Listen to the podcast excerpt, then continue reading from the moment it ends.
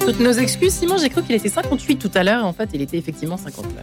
Bref, euh, à culpa, à maxima culpa, et à lundi, bon week-end à vous, puisque je ne vous reverrai pas avant votre d'ici votre dernier flash info dans une heure. D'ici là, donc, Hugo Bière, je vous l'annonçais, Planisphère, votre rendez-vous d'évasion, si je puis dire, du vendredi.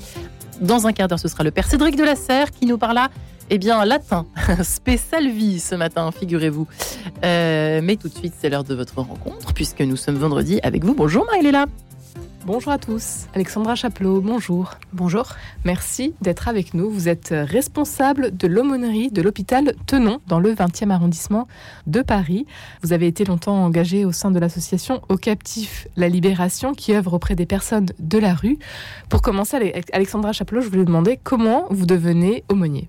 Alors c'est aussi un peu dans la continuité de Au Captif la Libération, notamment après le confinement où je me posais beaucoup de questions et j'avais à cœur de revenir à une mission plus sur le terrain.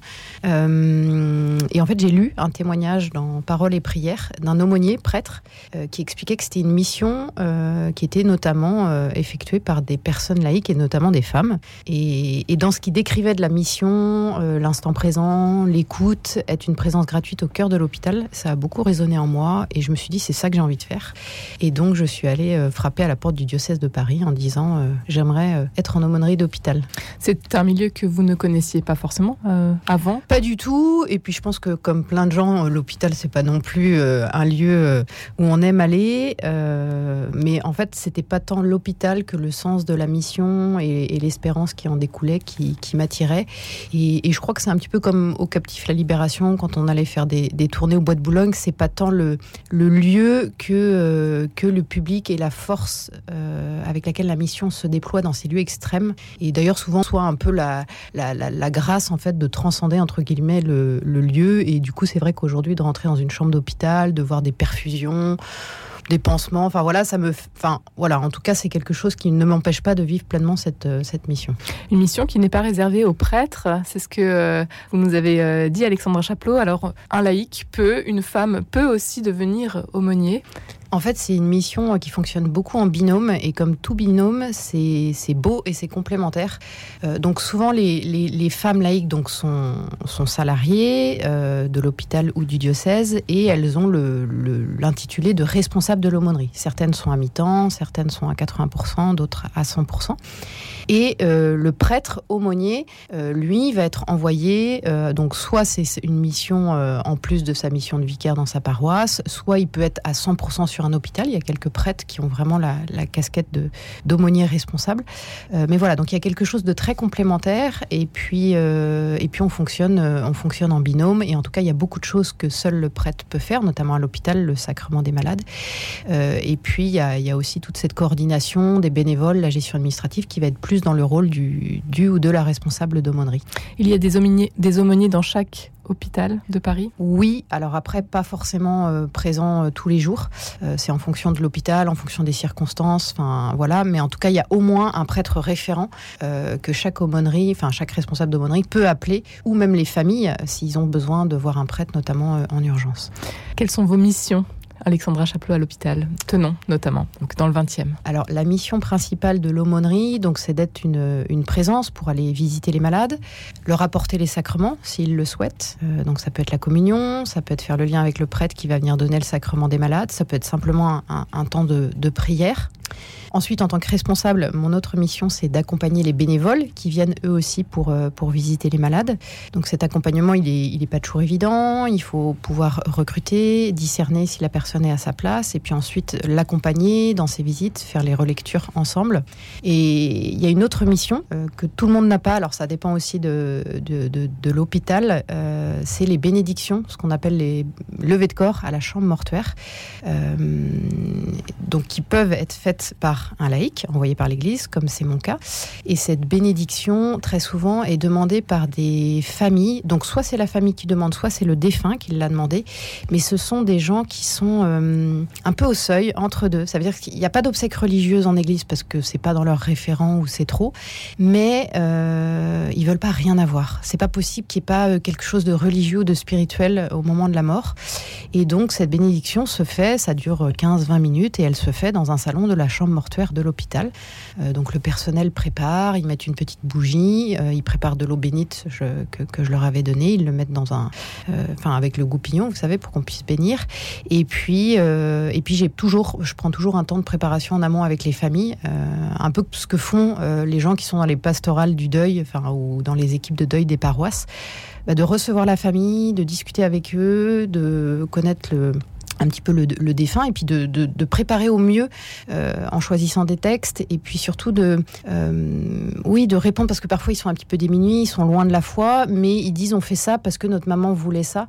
Et donc d'essayer de coller au mieux aussi au désir de leur maman et de leur désir à eux pour que pour cette bénédiction soit pas juste une une prestation de service mais vraiment un, un, moment enfin voilà un moment d'espérance pour eux. Et, et c'est aussi un lieu de, bah, de témoignage pour nous d'église parce que c'est parfois leur seul contact avec l'église euh, au milieu d'années où ils n'ont pas forcément ce contact-là.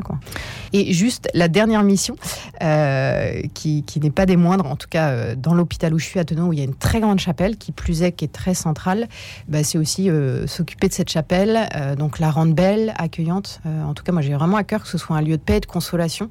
elle est ouverte tous les jours, les gens passent beaucoup, notamment sur l'heure du déjeuner, même le personnel soignant.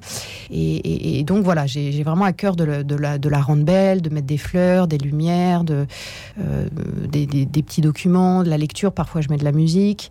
Euh, voilà. Et puis, il y, a, quelques offices aussi dans cette chapelle, donc notamment la messe le, samedi après-midi, et puis quelques temps de chapelet ou d'adoration euh, pendant la semaine. Être une présence gratuite, avez-vous dit Alexandra Chaplot. Donc, vous êtes aumônier aujourd'hui à l'hôpital Tenon, dans le 20e. C'est pas toujours évident. Comment est-ce que vous vous faites finalement cette place à l'hôpital? Est-ce qu'on vous sollicite beaucoup. Est-ce que c'est vous qui euh, ouvrez les portes des malades? Comment ça se passe? C'est un chemin, c'est un chemin de rencontre, euh, c'est du lien. Il faut aller dans les services, se présenter. Euh, et je le redis aux bénévoles, c'est pas parce qu'ils nous connaissent déjà plus ou moins. Non, on se représente toujours systématiquement, ne serait-ce que parce que les personnes qu'on va voir, elles ont peut-être changé de chambre ou il y a peut-être une information importante. Donc toujours se présenter, euh, d'autant que le personnel soignant tourne beaucoup. J'ai aussi beaucoup de liens avec ma référente à l'hôpital, qui est la responsable des usagers et des cultes. Donc c'est elle que je vais voir quand il y a des problèmes. on essaye aussi de beaucoup communiquer. On, on est vraiment dans une relation de confiance euh, et puis ce que j'aime beaucoup, c'est aussi, enfin voilà, parler un peu avec tout le monde. Un coup c'est le jardinier, un coup c'est les gars de la logistique qui vont venir m'aider à réparer quelque chose de cassé dans la chapelle. Et du coup à chaque fois vraiment de, prendre le temps et aussi pour ces gens-là. Enfin je me dis, je suis, je suis, je suis envoyée par l'Église, oui pour servir les malades, mais aussi pour toutes les personnes de cet hôpital. Et, voilà, et je me sens très appuyée aussi par cette chapelle qui rayonne au milieu. Donc euh, voilà, les gens m'ont un petit peu identifiée comme euh, la responsable de l'aumônerie ou la responsable de la chapelle, qu'importe. Mais en tout cas, j'ai à cœur et je me sens euh, légitime puisque je suis, euh, même si je suis envoyée par l'Église, je suis salariée de l'hôpital. Euh, j'ai mon badge et, je suis comme tout personnel administratif de l'hôpital. Donc j'ai le droit d'aller visiter les patients qui le demandent. J'ai le droit d'entrer dans les services et, voilà. Un milieu hospitalier qui traverse des temps difficiles aujourd'hui. Qu'est-ce que ça doit être assez tendu aussi, peut-être avec le personnel? Vous êtes du coup une présence plutôt réconfortante. Comment est-ce que ça se passe? Oui, alors c'est. En fait, c'est à la fois délicat parce que parfois ce sont les malades qui, souffrent de ça, ils nous le disent. Euh, et parfois avec beaucoup de compassion aussi pour le personnel soignant. Euh, mais c'est vrai que c'est toujours délicat. Euh, j'ai un monsieur que j'accompagne en pneumologie depuis septembre qui a un, problème de, gorge avec une canule. Et, l'autre jour, en fait, bah, il a failli s'étouffer. Et pendant 15 minutes, il a appelé et personne n'est venu. Et, et, quand je suis passée quelques heures après, je sentais que ça avait remis en question toute la confiance. Enfin, j'avais l'impression que ça avait vraiment remis en question la confiance. Et donc voilà, donc il y, a les malades qui en souffrent, mais il y a aussi eux, le personnel soignant, qui effectivement, je pense, ont besoin d'être écoutés. Ils n'ont pas forcément d'espace. Et ben c'est là aussi un petit peu comme avec le jardinier ou, les gars de la logistique, quand il y en a un qui, un ou une qui nous interpelle et qui, a envie de discuter, que ce soit avec les bénévoles ou avec moi, on prend ce temps-là et, ça fait partie de, notre mission vraiment. Et parfois, ils ont vraiment besoin de parler, euh, notamment dans les services un peu lourds comme euh, en oncologie. Quelles sont vos relations avec les autres aumôniers? Alors, il y a également euh, donc une aumônerie protestante, euh, musulmane, juive Oui, alors il y a un pasteur protestant et il y a un imam. Euh, alors il y a un rabbin référent, mais on n'arrive pas trop à le, à le contacter. Euh, en tout cas, le pasteur et l'imam, eux, ne sont pas sur place tous les jours parce qu'ils sont sur plusieurs hôpitaux, donc ils sont appelés. Euh, donc parfois, quand ils passent, s'ils ont cinq minutes, ils me font signe. Enfin, avec le pasteur, on discute beaucoup. Dès qu'ils passent, on, on, prend un café. et puis surtout, le pasteur ne connaissant pas l'imam, je leur ai proposé un café. Donc la semaine dernière, on a pris un café tous les trois ensemble. C'était très touchant. On sent vraiment qu'on a la même mission. Il n'y a pas de concurrence. On, on, fonctionne d'ailleurs entre nous. Je sais que le pasteur protestant, je l'appelle souvent, où je lui indique les personnes protestantes que je rencontre. Et, voilà, donc on, vraiment on porte la mission ensemble et, on a aussi à cœur de, euh, de parce que parfois on est, enfin notre, présence n'est pas forcément connue des gens, c'est mal affiché. Enfin voilà, donc on, a à cœur de fonctionner ensemble et s'il faut faire des, des, affichages communs ou des communications communes, on est, on est, on est en phase en fait. Il n'y a pas pas de concurrence. Alexandra Chaplot, euh, c'est euh, la 31e journée mondiale du malade autour du thème Prends soin de lui, la compassion comme exercice synodal de guérison. Une journée qui est suivie euh, du dimanche de la santé pour rappeler donc que l'accompagnement des personnes souffrantes et la préservation du don de santé sont des priorités évangéliques. En quoi est-ce que pour vous, c'est une euh, journée euh, importante? C'est pas tant la journée, parce que des journées mondiales, on en a un peu euh, tout le temps et pour tout, mais c'est surtout euh, qu'on touche à un sujet qui soit touche plus ou moins tout le monde, soit touchera un jour euh, tout le monde, pas forcément soi-même, mais la maladie d'un proche, etc. Et que ce qui est terrible dans la maladie, c'est cette double peine, et le pape en parle dans sa lettre, de à la maladie vient s'ajouter l'isolement. Et, c'est quelque chose qui est très difficile et qu'on voit vraiment dans les visites, c'est que très souvent, bien sûr, il y a la souffrance et l'angoisse de la maladie, mais très souvent c'est la double peine. Donc c'est l'absence de la famille, le fait d'être loin.